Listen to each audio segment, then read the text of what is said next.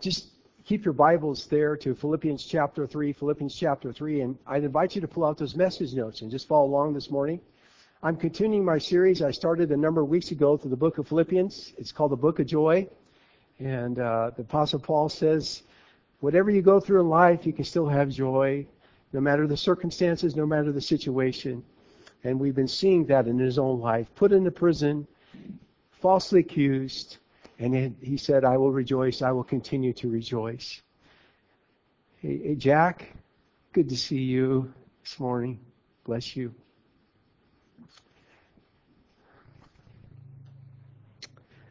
Let's pray together. Heavenly Father, as I come before you in prayer, I, I ask this morning that you'd help me to share this message. Where we're at in our lives. Thank you for your grace. Thank you for your tender mercies, Lord. Thank you, Heavenly Father, that we had a wonderful district convention, wonderful times of worship and fellowship and preaching and testimonies and uh, hearing about what's happening here in our backyard and around the world. You're just all part of that, Lord, and we're thankful for it. In Jesus Christ's name I pray. Amen.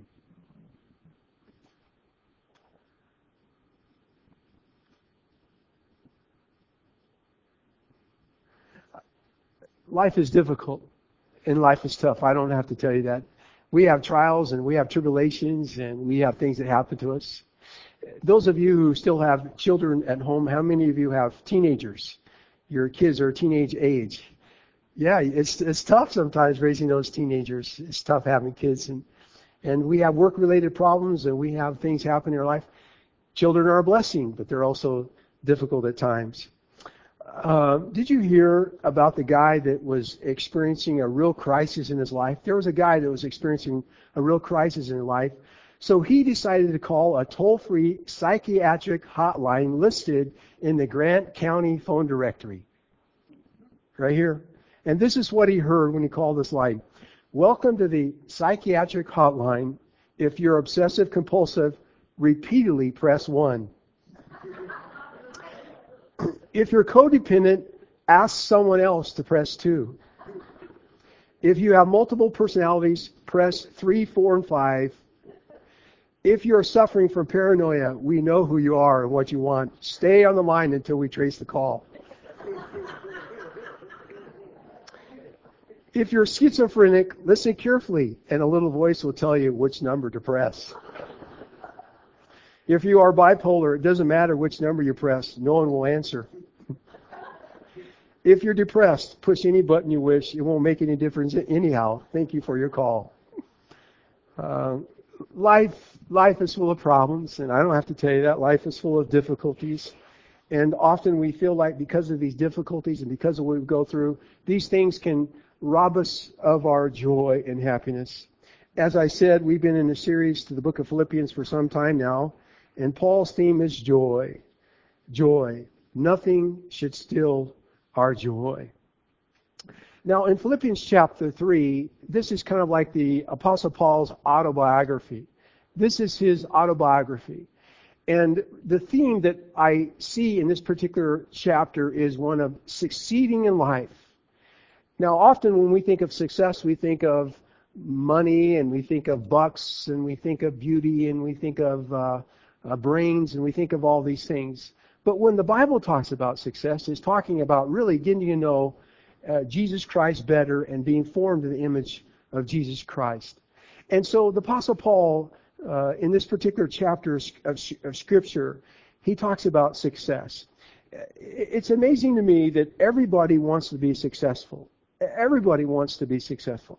Um, and uh, and often, isn't it true? You go to those bookstores uh, and you read through that particular section on on you know on success and and uh, and et cetera, et cetera. There are all kinds of authors out there. And what I discovered a number of years ago is that just because you write a book doesn't mean that you're an authority on that particular subject. There's a lot of people that write books, but it doesn't mean that they actually know about that particular subject. If, if I want to be successful in a particular area, I want to go to a book or I want to refer to a person that's actually been, quote, successful in that particular area. Um, how many of you years ago watched that movie, Babe? Remember that little kids movie, Babe? All the kids will raise their hand. Well, that little piglet was raised on Hoggett's farm. And the sheepdog, played by uh, by the name of Fly the sheepdog, teach teaches little babe how to herd sheep. A pig herding sheep. I mean, it's just beyond your imagination. You can't imagine it. If you want to learn how to uh, herd sheep, or if you want to learn how to fly fish, or if you want to learn how to do anything in life, you go to an expert. You go to that person that's, that's authority in that particular subject. Now, who is our model as far as living this Christian life? It's the Lord Jesus Christ. But besides the Lord Jesus Christ, next to him, the most successful Christian who ever lived was the Apostle Paul. He was an incredible man, and he lived his life to the fullest, and he made his life count. And in Philippians chapter 3, as I said earlier, we have his autobiography here. And in the first 11 verses, which we've looked at previously, he talks about his past. He talks about his past. In today's passage, he deals with his present and he deals with his future. And from it, we can see a model, you might want to say, on successful living. Paul even encourages us to follow his example. In fact, in verse 17, look at what it says there. He says, Join with others in following my example and take note of those who live according to the pattern we gave you. He said, if you want to live a successful life, you need to follow my pattern. Well, what was the, what was the Apostle Paul's pattern that made him so successful and that made him say, you follow my pattern. This is what I want you to do. Well, Paul's pattern for successful living, first of all, is what I consider and what I believe he was teaching here is evaluation. You got to begin with facing your faults, facing realistically where you're at in your life. And this is where you admit that you don't always have it together. This is where you admit that you need to grow. This is where you admit that you need to, uh, you haven't arrived, that you don't have perfect performance. In our church, we teach that you can have a perfect heart, but there's a big difference between a perfect heart and perfect performance. In fact, I want to suggest to you that if you ever grew up in a holiness church, if you ever grew up in a fundamentalist type of church, if you ever grew up in an evangelical uh, church, over the years I've noticed that there's a lot of people who have a difficult time admitting that they have problems and that they have difficulties in their life. And Paul says it himself. This is what he says in verses 12 and 13. Look at it with me. Look what he says. He says, Not that I've already obtained all this or have been made perfect, but I press on to take a hold of that which for Jesus Christ took hold of me. Brothers, I do not com- con- consider myself yet to have taken a hold of it. But one thing I do, forgetting what is behind, I strain toward what, toward what is ahead. Now, he's saying this in my paraphrase. I don't claim that I've already succeeded, and I don't claim that I'm having perfect performance. To me, this is the most amazing statement because Paul is an elderly person at this particular point. He has walked with the Lord. He has history with the Lord. He has had tremendous victory in his life. He's seen miracles. Many people have come to know Jesus Christ because of his ministry. The Apostle Paul wrote over half, two thirds of, of the New Testament. He single-handedly spread Christianity throughout the whole Roman Empire, and he made incredible impact on the world. And yet Paul said at the end of his life, this is toward the end of his life, he basically said, I don't have perfect performance. I still have problems. I still have emotional problems. I still have problems with faith. I haven't arrived. I'm still growing. And the point is, is that to be an, a, a quote, successful Christian, you have to admit that you still need to grow. You have to admit that you don't have perfect performance, that you're developing and you're expanding and you're learning. And here he says, He's an old man. He's in prison, and he said he said he's saying, "I haven't arrived." Now, I don't know why it is that it's difficult to admit that we have warts and that we don't have perfect performance and that we always don't feel on top of it and that we don't always feel joyful. I don't know what's so hard. You know, we want to put our best face forward, and there's nothing wrong with putting your best face forward. And somebody said you don't want to reveal your underwear in public, and that's true. But there comes a certain point in our lives where we have to admit, when I was raising my kids, they weren't always well behaved.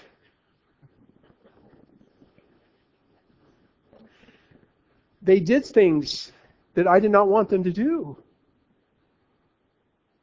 They were ornery at times. And they embarrassed me at times. At times. Now, I would say just like you, they're wonderful kids. But they had their moments. So, what do we say? We have problems. We have trials. We have difficulties. Our kids don't always do the things that we want them to do. Our jobs aren't always great and wonderful. We don't always know what to do in certain situations. We just have to be honest about it. Paul is saying if you want to be successful in this Christian life, in any endeavor in life, you have to evaluate. You have to face your faults. You have to recognize that there are some things about you that don't look really good. Behind closed doors, your mate and your spouse, they know who you are, and and the two may not match up between your public persona and your private life. You have to do an honest evaluation on your life. Uh, um, the, the longer I grow as a Christian, the more acutely aware that, that of my own idiosyncratic ways. You know that word idiosyncratic? You know what that means, don't you?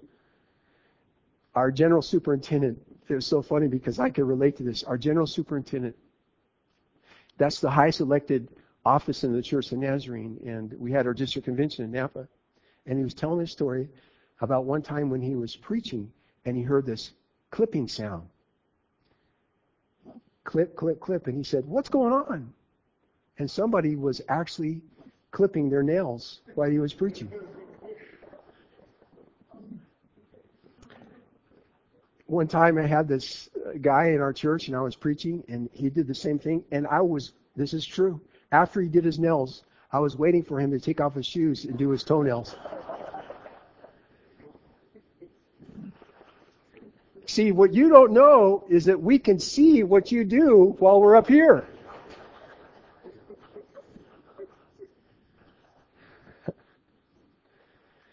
We all have problems. Face your faults. Do an honest about. Uh, look at that scripture with me, Proverbs 28 verse 13. Notice it's in the Good News Translation. You'll never succeed in life. There's that word succeed. You'll never succeed in life if you try what? If you try to hide your sins. Confess them and give them up. Then God will show mercy to you. And I will say, if, if you try to hide your idiosyncratic ways, everybody, you know, we're all a little crazy. We're all a little nutty. We're all, we all have problems. We have emotions. If you try to, you know, successful people are honest about their faults. Did you know that uh, transparency is often a mark of emotional maturity? Successful people admit they, that they have not arrived.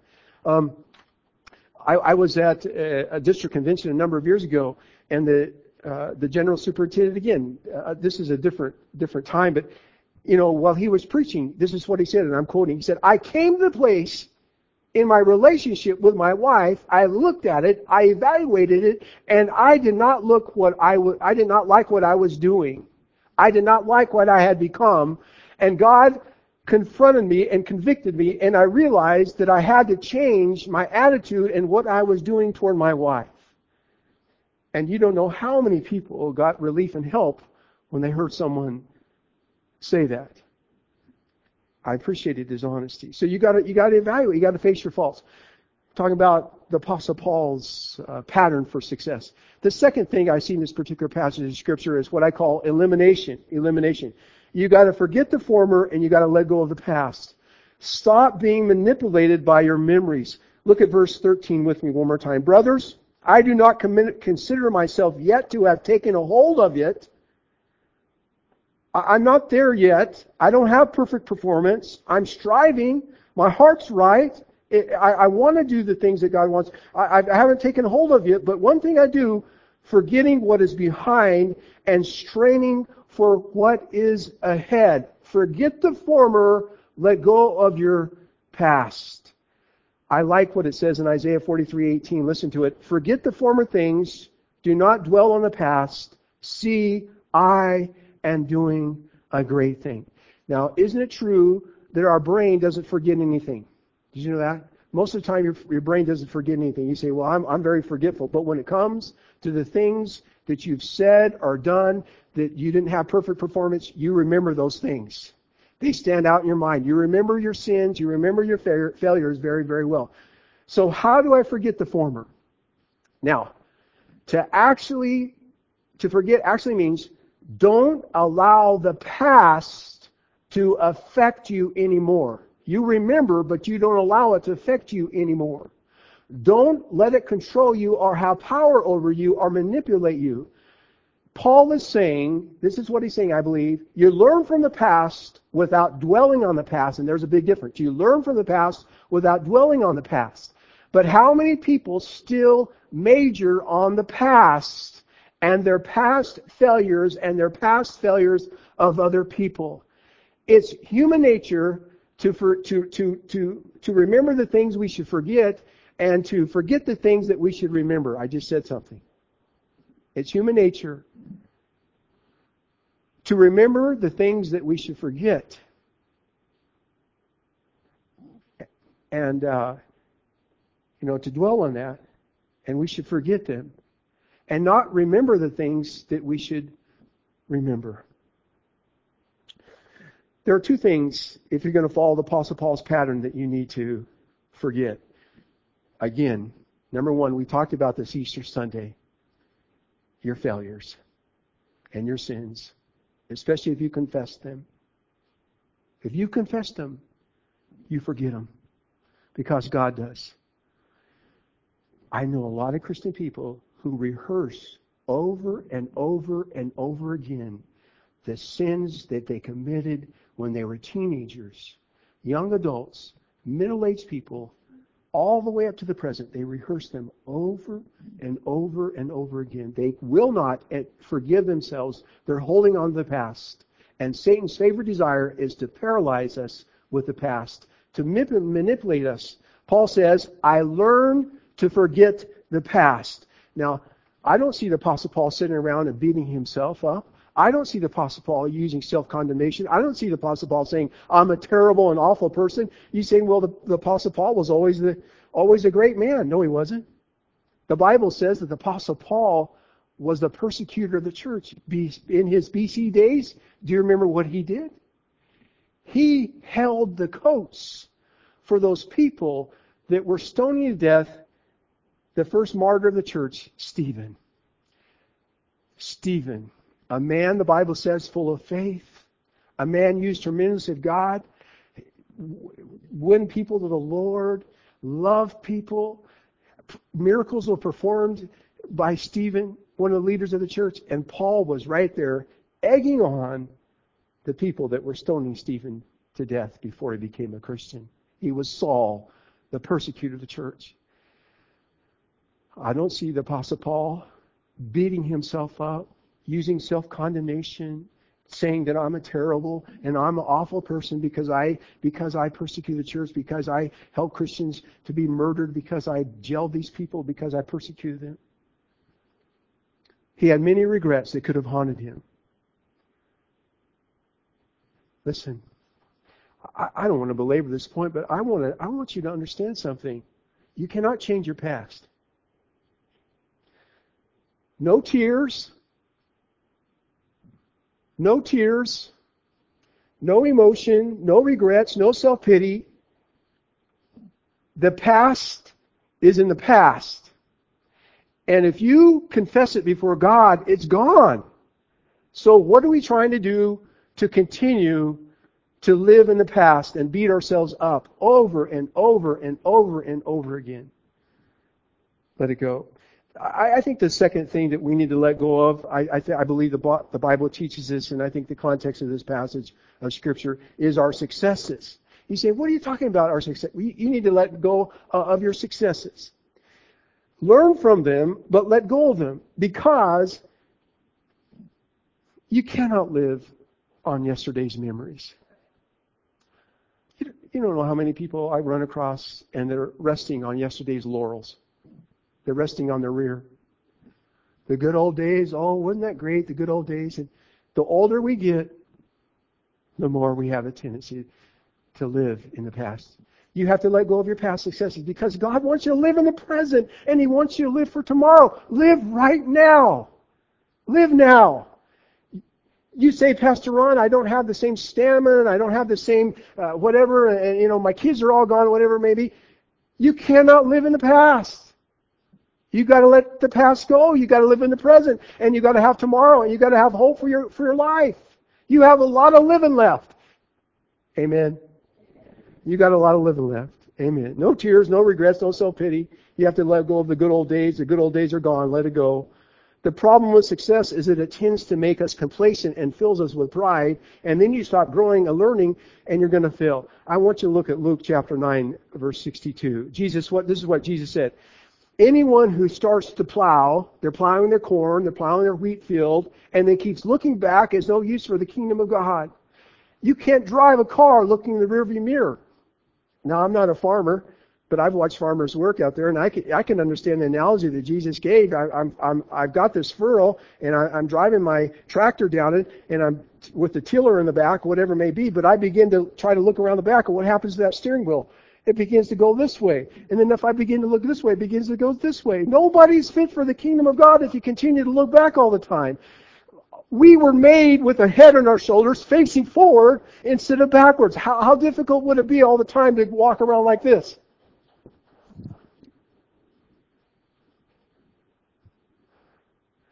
Oh, I wish I would have done this. I wish I would have done this. I wish I would have done this. I wish I would have uh, pursued my calling for to be a missionary. Oh, I wish I would have pursued this. I w- hey, come on now. You can't live in the past. The past is gone. Well, Let's go on. The question becomes, what memories do I need to let go of? What memories I need to go let go of? I think the third thing that I see here is concentration. Concentration. Focus on the future. Notice verse 13 one more time. One, this one thing I do, straining toward what is ahead, I press on toward the goal. Why is it so difficult for Christian people to have goals in their life? And why is it so difficult for people to understand that there's nothing wrong with churches and organizations having goals? Is it unspiritual to have strategies and to be goal orientated? No, it isn't. Albert Einstein. I heard about him this last week. Albert Einstein was was uh, voted by Time Magazine the man, not only the man of the year, not only the man of the decade, but the man of the, the century. The man of the century. Brilliant physicist, mathematician. He taught the la- toward the uh, latter years of his life at, at Princeton University. I believe that's in New Jersey. And he would ride a train into Princeton, and then he would take the train back home, uh, up back back in the suburbs. Um, one particular time, he got on the train, and the man that came around collecting the ticket said, uh, Mr. Einstein, where's your ticket? And he looked in his pockets, he looked in his coat pocket, he looked in his pants pockets, he looked all around, he couldn't find his ticket. And finally the guy goes, I know who you are, Mr. Einstein. Don't worry about it. A couple minutes later, the guy collecting tickets came by and noticed that Albert Einstein was still searching for his ticket he he he got down on all fours and he looked at all four, uh, you know all, all fours his knees and, and he looked underneath the seat he looked at the neighbor's seat he, he looked over here looked into all of his coat pockets again and he said he said don't worry about it mr einstein i know who you are and albert einstein responded this brilliant man he responded i know who i am too but i don't know where i'm going so we're talking about concentration. We're talking about focus.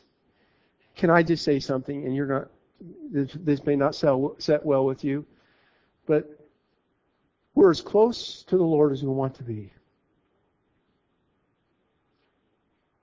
We're about as happy as we want to be. And it's our choice. I'm sorry, it's our choice. This one thing I do, straining toward what is ahead, I press on toward the goal. And successful Christian people are goal orientated. In fact, that, that word one in Greek is the word one, and it really means um, an exclamation point.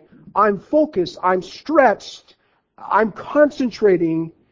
Paul says, you gotta find out what counts. He's talking about the power of concentration. And we all know that a river that stays within its banks and that's dammed has all kinds of energy, but a river that overruns its banks has no energy and it cannot be dammed up. We all know that light diffused has no power whatsoever, but when you when you focus that light, it becomes a laser beam, incredible power. And so you so there's concentration. Uh, you can't do everything. You, you can't be everything. Paul says, I, I face my faults. I forget the former. I focus on the future. And that's the one thing I do. I have my goal clearly in mind. I read a statistic. Less than 5%, less than 5% of all Americans ever write down a life goal. Ever. Less than 5%. 1 Corinthians 9:24 do you not know that in a race all the runners run, but only one gets the prize? Run in such a way as to win the prize. Now, what was the Apostle Paul's goal? I want you to listen to what his ultimate goal is. This is found in 2 Corinthians chapter 5, verse 19. So we make our goal to please him. We make our goal to please him. There's no more rewarding goal in life than to please the Lord. And Paul wanted to be able to stand in his life, end of his life and hear Jesus say, Well done, my good and faithful servant the question we need to ask ourselves is, what am I living for? What's my ultimate goal in life? We've all seen and read about those people that have inspiration throughout their life. Remember the young man that was born without arms. And he learned to paint and he learned to draw with his feet and holding the paintbrush in his toes. Nobody was going to tell that young man that he could not draw and he not, would not become an artist because that was his ultimate goal. Pressing on, concentration, focus, goals. The fourth thing I see in this particular passage of scripture is you got to fight to finish. You have to have determination. You have to have persistence. Absolutely nothing worthwhile in life happens without effort. The only way uh, that things get done is effort. Paul says, I fight to finish. Great people are just ordinary people with an extra amount of extraordinary determination.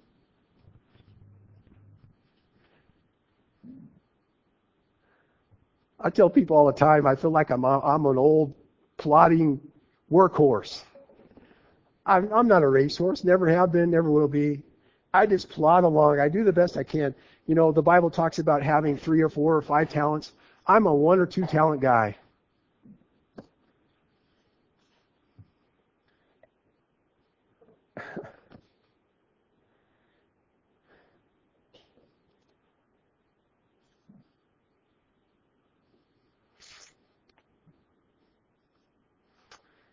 Ordinary people with extraordinary amount of determination. I want you to notice the terms that Paul uses in verses 12 and 13 and 14. He says, I press on, straining, there's a straining toward the mark. I press on to win the prize for which God has called me heavenward in Christ Jesus. You can feel the intensity of Paul here, the determination. Did you know that word press on in Greek literally means I overextend myself. I go for it with all the gusto. I throw myself totally into it. I strain every single ounce and muscle and every single nerve all the way to reach the prize. Here's a guy of intensity. Here's a guy of maximum effort. Now, what would it be if Christian people put as much investment and time into growing in the spiritual life as they do making money are their favorite sport? Acts 20, 24. But I reckon my life to be worth nothing to me in order that I may complete my mission and finish the work that the Lord Jesus Christ gave me to do, which is to declare the good news of the grace of God. And this is Apostle Paul's life verse. You know, I, I, I'm like you. I don't like the word quit. I don't like the word impossible because God, thing, God says all things are possible. And we know people that quit their businesses. We know people that quit their marriages. We know people that quit the church seemingly at the drop of a hat. Their kids, their relationships. And Paul says, I am not going to what? Quit. I'm not going to quit. I'm not going to do it. I want you to listen to the last words of Paul. They're in the last book that he wrote. 2 Timothy 4, 7, and 8. This is writing to Timothy. Just listen. I have fought the good fight. I have finished the race. I have kept the faith. Now there is in store for me the crown of righteousness, which the Lord will reward me on that day. More than anything else, I want to be able to say this. When I die, I finished the race, I fought the good fight, I persevered to the very end. How many of you remember years ago the athlete, I think he was running, what was it? the eight, 800 meter race. I could be wrong, but there was this uh, Olympic athlete running for the gold medal, I believe, this uh, Olympic race, and he was right in the middle of the race, and he fell down right on the track. He pulled a muscle in his leg, and he's in obvious pain. He's just breathing on the on the track, and outruns this um, 60 some year old man. And he pulls him up off the track. He wraps his arm around this runner and he helps him to make it to the end of the race. People were dumbfounded. They were awed. They were shocked. And then they found out that the man who did that was his father, his dad. And his dad later said, My son came here to finish this race. And I wanted him to finish. And he wanted to finish. So I helped him finish the race. Would you bow your heads with me and let's pray together?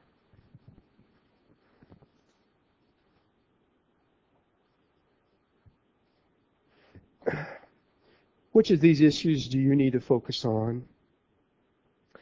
When was the last time you sat down and did a frank personal evaluation of your life, your marriage, your career, your finances, your relationship with God, your relationship with your kids?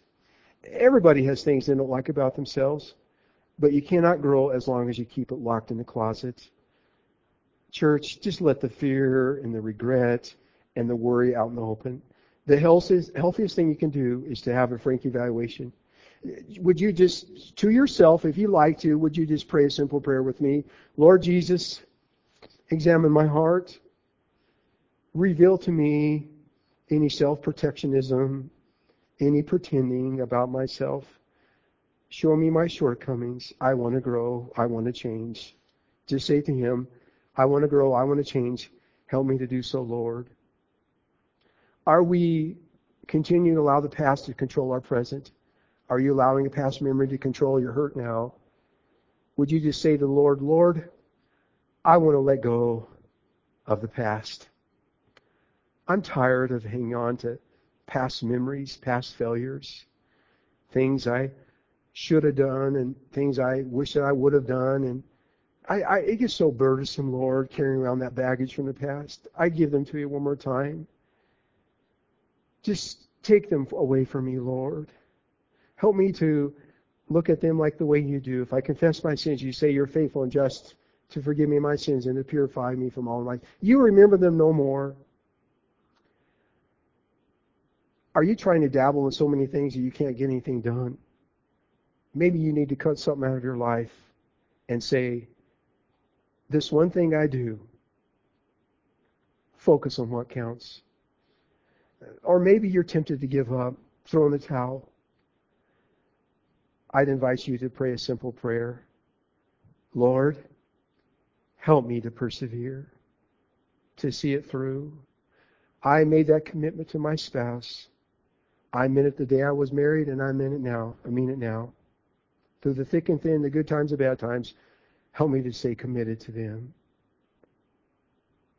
Lord, help me to stay committed to you, to your church, to my job, to my children,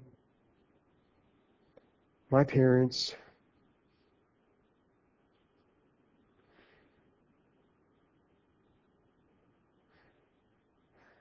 Paul says, none of us have arrived. People in this church are people who are on the way. People are growing. People admit they don't have it all together. This is a church where we don't care about your past. We're interested in what direction are you headed right now. That's what matters. Not yesterday, but today. If God only used people with perfect performance, nothing would ever get done. you just look at all those people in the Old Testament, those people in the New Testament, they were messed up. What matters is where we're headed now, what counts now, what direction now. We want to focus also on the future. We have a goal, we have a mission as a church to take the good news of Jesus Christ to everybody within this area. Jerusalem, right here, John Day, Grant County, Judea, Samaria, to the ends of the world. As long as there's not one person who doesn't know Jesus Christ, we'll continue to focus on that goal. And this is a church where we do not quit. We don't quit on people, and we don't quit on things we know to be the will of God. If you need that help, there's a promise in Scripture. Jesus said, as Paul said, I can do all things through Christ, which strengthens me. Strengthen me, Lord. Help me. In Jesus Christ's name we pray these things. Amen.